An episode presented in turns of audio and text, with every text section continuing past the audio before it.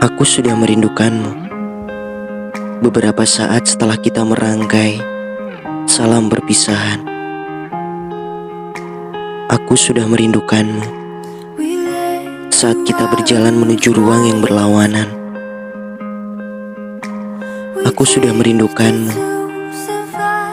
Saat aku menghitung hari, kapan kita bisa bertemu? Segala tentangmu menjadi gambaran-gambaran lambat yang membuatku makin merindu.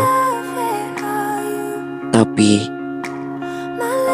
kali ini aku tidak menyalahkan jarak, karena di saat kamu masih mendekat erat, aku sudah merindukanmu.